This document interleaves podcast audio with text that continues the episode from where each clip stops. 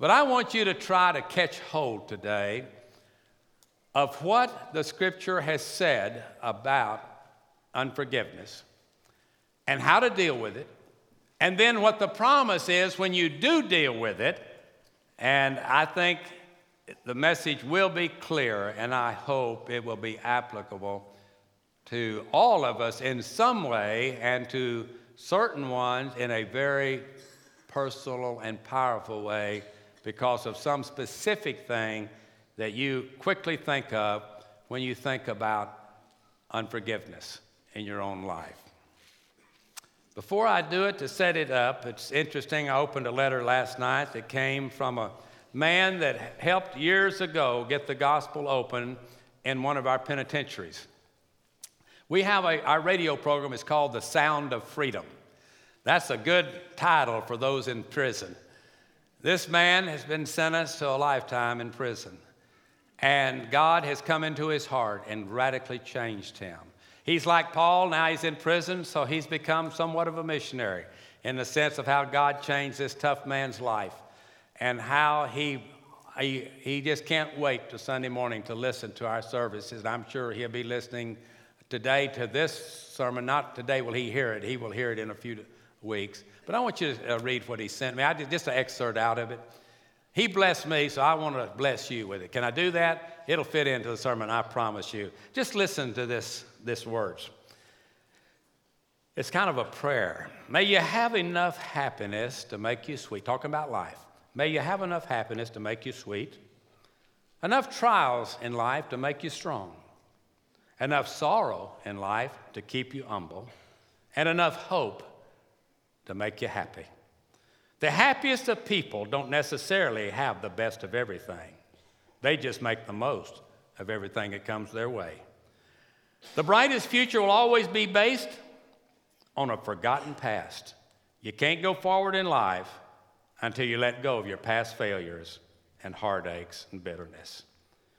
When you were born, you were crying, and everyone around you was smiling. Think about that. You ever been to the, to the, the baby ward at the, nursery, at the hospital? Listen to that again. When you were born, you were crying, everybody else around you was smiling. Live your life so at the end, you're the one that's, that is smiling and everyone else is crying that you're gone. That's pretty powerful when you think about it. Now, how does any of that kind of stuff happen? How do you go through a transition like that? Let me tell you what it is when you learn how to deal with some of the basic heavy weights that Satan wants to dump on every one of us. Forgiveness is one of them. Do you remember what Jesus did on the cross when the Roman army persecuted him to the point of execution? What did he pray? Father, forgive them, for they know not what they're doing.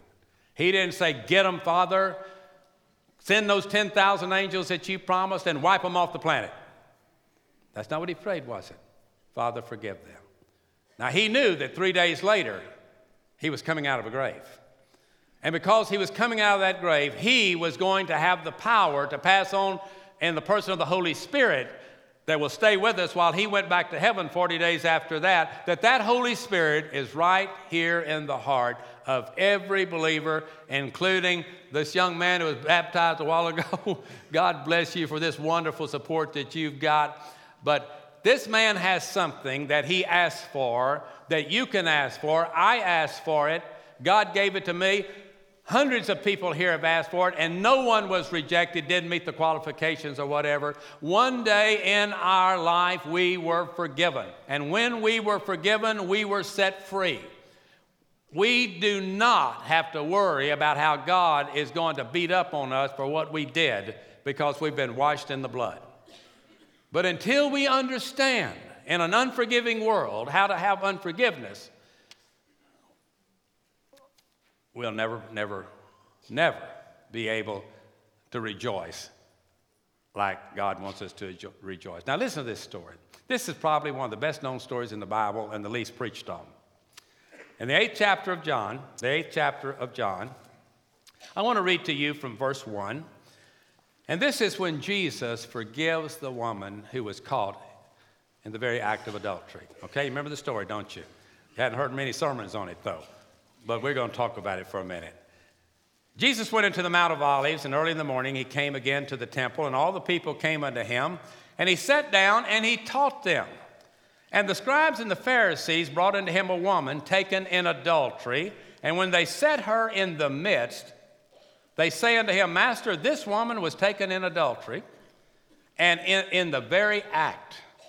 Now, Moses in the law commanded us that such should be stoned. But what do you say?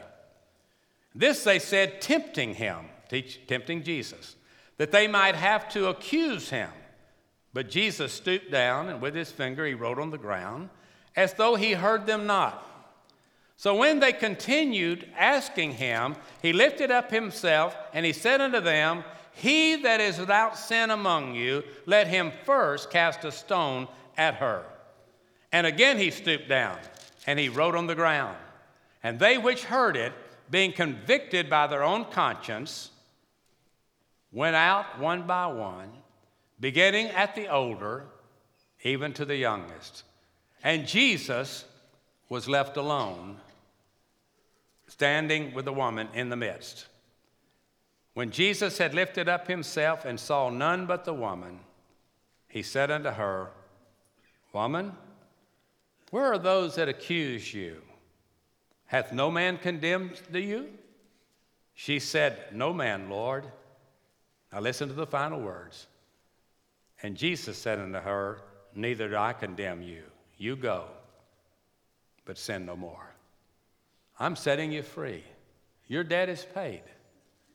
But don't get back into it. Don't get trapped again. Learn by your mistakes. Learn by the mistakes of others that are around you. I don't condemn you. What a powerful, powerful truth. This is one of the moments that we can kind of think together in an area that not one person can say, This is not relevant to me. This deals with every single one of us. So I just want to start off by getting you thinking in the back of your mind. Keep this question in your mind as I go through these next few moments.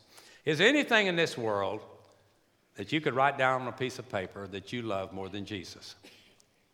That's the question. Is there anything in this world that you love more than Jesus? This story is a very embarrassing story to the players, the, the characters in this story. Let me ask you something. You ever got, have you ever got caught doing wrong? I didn't say you ever done wrong. I know the answer to that question. All right? The question is have you ever been caught telling a lie? Have you ever been caught in a movie that you shouldn't have been at and thought nobody else that went to church, because Christians don't go to movies like that, and then all of a sudden, six of them came in, and before you could get mad, they looked at you, and then you felt, started feeling guilty. You got caught. This woman got caught. It's a terrible feeling. Uh, all of us have probably, you know, growing up, look out, you know, and you treated your sister bad, mama was looking out the window. It was going good. You had your story all made up when it was your brother, but mama saw it or daddy saw it. You know, once we're caught, then the pressure mounts up. And then when we get to that point of guilt and it moves into some kind of a conflict, which it always does, we learn, first of all, it's more fun to deal with other people's sins than it is with our sin. I don't know if y'all remember, it hadn't been that long ago. I don't think you have to be real old to remember this, but you remember the cliche used to use sin tax, sin tax? You know, like cigarettes, tobacco, I mean, uh, alcohol. Remember, it's called sin tax. You got the political with the spiritual. They called it a sin tax. You know, I remember I was all for that because there were none of my sins on the list. So I sure thought we ought to tax everybody else's sins. But see, I was a sinner too, and I am a sinner. But it's easier to get mad at the center, not realizing that your anger is just as big a sin as whatever sin you're angry about that you're fussing at them. Kind of goes in a circle. When this woman was brought to Jesus, these guys brought her wanting her to be punished. That never, this would have never happen. But Jesus wrote something on the ground that made all of a sudden these spiritual guys to turn to another attitude. I've seen several stories of speculation about this story, opinions that maybe Jesus wrote on the ground in the sand the names of two or three of those Pharisees that had had an affair with that woman. But they didn't catch her with him, they caught her with the other guy. See what I'm talking about? You see, this is the way it works, folks. We get out in this, this rat race world and we don't understand how important it is what we're talking about this morning because Jesus said to those guys, He that is without sin, cast the first stone. Those that, that have nothing to be forgiven of, then you can hold a grudge on somebody else. But if you need to be forgiven for something, if you want to be forgiven, you better become a forgiver. That's what he's telling me, and that's what he's telling you. Do you understand what we're talking about here? It has nothing to do with what you believe up here, it has to do with what you do down here, and as you give the word, the look, and the touch that is needed. Oh, it's so easy to be a judge of others. This is not Bible, but I've read this in several books from, that are written by those that are in the behavioral science, sciences. We have a tendency to criticize people of the things that we're guilty of ourselves. That's what they say. I can't prove that to be a fact, but if you're a liar, you think everybody else is a liar. You know, you pick the sin if you think you're doing it when everybody else is doing it. In fact, that begins to be kind of a, a cheer. Everybody's doing it. Let's go do it because everybody's doing it. And you don't want to be left alone out here, do you? But guilt can cause strange behavior. We begin to uh, have that feeling that's caused by our sin that we can't deal with. Can't sleep at night, can't look at people in the eye. You find yourself drifting away, and all of a sudden, the problems begin to build. So let me make my points real quickly. First of all, if I'm going to be like Jesus, I'm going to have to learn to forgive. If you're going to be like Jesus, you're going to have to learn to forgive. To be like Jesus, to be like Jesus. That's all I ask, to be like Him. If that's going to happen, you're going to have to learn to be a forgiver. You're going to have to learn to turn the other cheek. I've been reading a book recently, and it makes a very clear point of the fact that there's a whole lot of difference between the Old Testament and the New Testament as to how people treated their enemies. How many times have you heard people say that all wars are caused by religious people? Just read the Bible.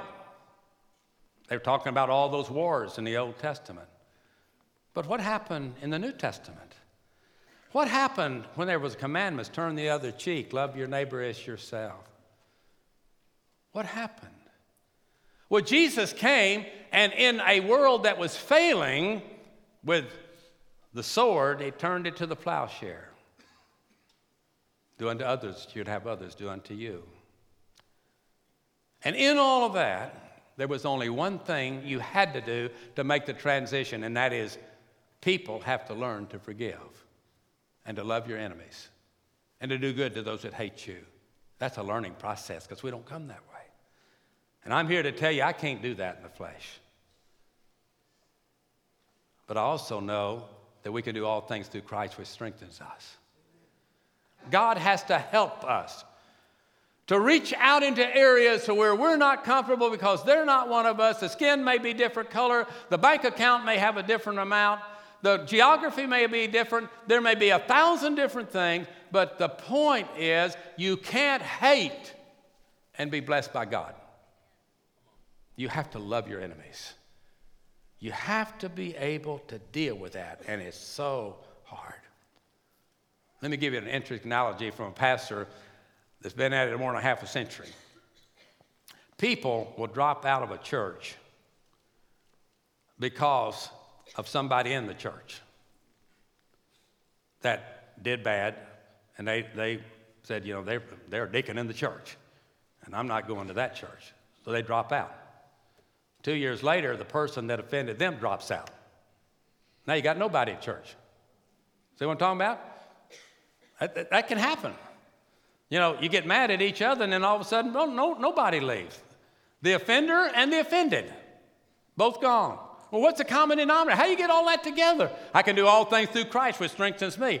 God said, I'm sending my son to die on a cross. He's going to be buried, but three days later, he's coming out of that grave. He's only going to be there for 40 days. He's going to put the Holy Spirit out in the hearts of every one of his kids. You will know them by their fruits. They will look at others differently. And one thing that they will have in common will be behold how they love one another. That passage is in the context love is forgiveness. You can't say, I love you, but I don't forgive you. If you love a person, you forgive the person. This is kind of heavy, isn't it? But it's biblical. Ephesians 4:32. Be kind one to another, tenderhearted, forgiving one another, even as God, for Christ's sake, has forgiven you. Jesus died to pay my penalty in order that God the Father could forgive me of my sin. And that's true of every one of you that are believers. And then he says, Now you go do likewise. You pass it on to the next person. Colossians 3:13. Colossians 3:13. Both of these passages are written by the apostle Paul, who had to forgive so many different situations. Here's what he says: forbearing one another, forgiving one another. If any man have a quarrel against any, even as Christ forgave you, so also do you. Said it again. Same words. Forgive, forgive, forgive. I'm sorry. I was wrong. Please forgive me. This is what we're talking about here. That is such a key to freedom if we can just move beyond that. We must forgive to free us from our bitterness. Hebrews 12 14. Follow peace with all men and holiness without which no man shall see the Lord. You get that? Follow peace with all men and holiness, without which no man shall see the Lord. Looking diligently, lest any man fall or fail of the grace of God, lest any root of bitterness springing up trouble you, and thereby you may be defiled. That bitter seed can come into our life and destroy everything about us. We can't enjoy anything. If somebody just shows up, it ruins our day. I've seen it over and over again, experienced it a couple times, of going in a restaurant, sit down, and the waitress comes out, and you look over there, and right in the next table, if you would have known they were in that restaurant, you would not let sit, you would never pull in the parking lot. now you've already ordered your food, so you feel like you got to pay your bill. And that was the worst meal and the worst experience of your whole life. And the only reason was bitterness, unforgiveness. I, if I'd have known there, I wouldn't have gone there. You see how kind of, it's kind of silly, but it's sad. It's very, very sad.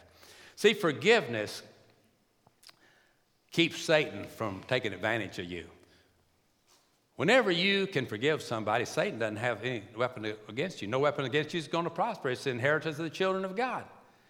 It's the devil can't make you mad. You know, when you get mad, you don't think right. You ever notice that? Any of you ever do any boxing?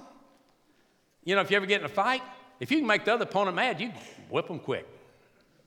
Get the pitcher mad out there on the mound, he'll throw the ball all over the place. You know, get the people mad in any kind of sport, doesn't matter what it's doing. What happens is that bitterness and unforgiveness and anger lead to all kinds of messes that we get into, and we just hope that we survive. Well, obviously, we have survived since we're here today to this point, but we need to get ready for the next one. 2 Corinthians 2:11. Lest Satan should get an advantage of us, for we're not ignorant of his devices. That's what Paul said to Corinthians. He said, Don't let Satan get a hold of you. We know how he works.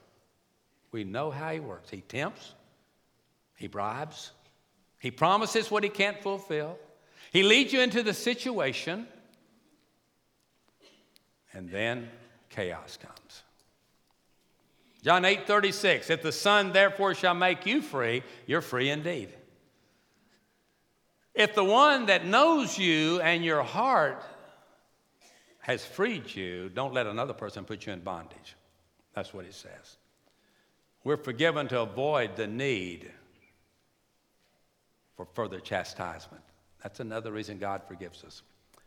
If the Lord can get me and you to any point in our life, if we're His children, if He can get us to the point that we ask forgiveness, when it's given to us, pass it on to others that have offended us, there's no reason for any more chastisement. The Lord wants to lead us to where we can be forgivers and set ourselves free and set that other person free. The Bible says, owe no man anything but to love one another. Don't owe them an apology. Have you ever heard that expression? You owe me apology. Don't think that way. They know they owe you apology. Let them deal with that with the Holy Spirit. But don't you wait for it. I'm not going to, I will not walk out of this room until you tell me you're sorry. Well, take your sleeping bag. you know? You, you got to get to that point, folks, that you just automatically say, I don't even know what I'm doing except I'm, I'm, i can do all things through Christ which strengthens me. I know I'm supposed to ask for forgiveness. I know what I'm going to I'm going to do it. I'm not going to call my psychiatrist. I'm not going to call my pastor. I'm not going to call the deacon. I'm not going to call my best friend. If God says it, that settles it. I am not going to be your slave anymore. I am going to rejoice with what God's doing in your life as I rejoice with what God's doing in my life. Wow, that is a major, major, major step. But now listen to this, and you'll really like this one, or at least I do. Luke 6:37 says, "Judge not, and you'll not be judged. Condemn not, and you shall not be condemned. Forgive, and you shall be forgiven. Now, let me tell you about every sin. Every sin we have is either punished or forgiven. We will either be punished for our sins or we'll be forgiven of our sins. If we are forgiven of our sins, there will be no punishment. It has been covered with the blood of Jesus. We've been washed in the blood of the Lamb. We're white as snow we're a new creature. We're born again. Old things have passed away. Well, I could go on with those cliches for a long time, but every place in the Bible, that's what it says. You are a sinner. You need to be forgiven. I made it possible because your sins got to be paid for. I sent my only son to die. He was crucified, but he didn't come back and wipe out the Roman Empire. He called people to himself. Many of them were executed, many of them became a victim of the gospel. But as a result of that, every one of us that are free in Jesus Christ because of the blood of Christ, somebody shared that with us. And by God's grace, we've been forgiven of our sin, we've been born again, and we are free. We do not have to pay for our sin. Don't make the people that owe you something have to pay you in order for you to have friendship with them again. That's the teaching of the scripture. God just wants us to rejoice in the Lord always. And again, he says, rejoice. Very quickly, I'll not read the text of the last one, but, but I'll tell you the story in about two minutes. Matthew 18 21 is a story, if you remember, of Jesus forgiving the man that owed so much. And he said, I'm not going to condemn you. The man begged for forgiveness. He said, Okay, I'm going to forgive you. And he did. But the man he forgave had a, had a man that owed him. And he went out and he asked the man that owed him just a little bit compared to what he owed the master either you pay me or I'm going to punish you. The first master came back to the second one and said, I'm canceling my deal. If you don't forgive others, I'm not going to forgive you. I forgave you. Why can't you forgive them? I forgave you of all your sins. Why can't you forgive them of one thing they did that was wrong in your mind or to your children or to your whatever? And that is a powerful statement, folks. That is a that's an unbelievable thing for us to think. How many times, as I go back to the first sentence I gave you, has anybody treated you wrong more times than you treated God wrong? Have more people upset you than you've upset God? I can happen to say, nope. No, no, no, no, no, no, no. This, per, this story has so many personal teachings for me as I hope it has for you. Because nobody has ever treated me worse than I've treated Jesus. No one has ever overlooked me and my needs as much as I did, I, the Lord has treated me as I have treated the Lord Jesus. I want to be forgiven of that, but I want to forgive you because I'm forgiven. That's what I'm trying to say. And that's what I want us all to be able to say. This woman committed adultery, went out with other lovers, went after other things. She loved more things than the things of God and the ways of God. And here comes the Lord. And he says, I'm going to forgive you. I'm going to set you free. Forgiveness becomes a reality when you inform the offender you're free. He told the lady, You go and sin no more. I don't, I forgive you totally and completely. Now you go, but don't do it again. I hope you don't have this statement or idea. I'll forgive you, but, no, but don't get in my way again. I'll forgive you for that. But I don't want to ever, ever do it. I'll never go hunt with you again. I'll never go fishing with you again. I'll never go out to eat with you again. You hadn't forgiven anybody. Don't play a game. Don't do that. Just stop and do what Jesus did and what this woman said. Now you go. I'm not going to condemn you. But stop what you're doing. Don't come back into the situation again. If I forgive you, if I say I forgive you and tell you that I never want to be close to you again, I have not forgiven you. So this might be a good prayer. Lord, put in me a heart of forgiveness so that I can commune with you. Remind me of my multitude of sins against you when I sin against somebody else. Remind me of how I treated you. Jesus came out of the grave not to destroy people, but to forgive people. You were born again to help people recover from the bondage that's on them. I challenge you to go there from here and do that. God lives today not to condemn us, we're condemned already. He's come to forgive us.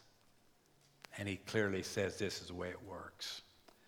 The Holy Spirit has come to live in us, to give us the wisdom, and to give us the strength to do it. You can't forgive in the flesh. I cannot forgive in the flesh but I can do all things through Christ which strengthens me. If I will decrease and he will increase, and if some way people that come to our worship services, our Bible studies, our prayer meetings, our fellowships, our special programs, if they can simply see they are loved by an unconditional, forgiving Father, if they will just confess their sins with a willingness to turn from their sin and walk with God, they will be forgiven and their sins will be remembered no more, and they can walk in the victory instead of in the path of defeat. And no weapon that's formed is going to prosper because they're God's kids. You know, folks, when God puts a smile on your face, a spring in your step, and excitement in your heart, you can't wait to get outside the door, not to get away from God, but to use the God that's in you to touch a world that needs Jesus. Whether it's Houston or the othermost part of the world, people are waiting to see Jesus in somebody's life. And the number one, number one, number one evidence that God is in your life, you can forgive. Not most of the time, all the time. Jesus didn't forgive some of the people, he forgave all people that asked him for forgiveness. You know what? Regardless of what's happened, the way that God chose to send his son to die, I'm convinced if it started over again this Friday and went through next Sunday, God the Father wouldn't change one thing. Jesus would pay the price, the blood would be spilled, the sacrifice would have been made, and people could be set free from any background, from any walk of life, from any financial, physical, emotional situation. We can know the truth, and the truth will set us free. Maybe your stress that we talked about two weeks ago is because you haven't forgiven. Be like the lady. Go. Go. I don't condemn you. Now you go and you do for others. Don't condemn the Pharisees. You just go and ask God to handle that.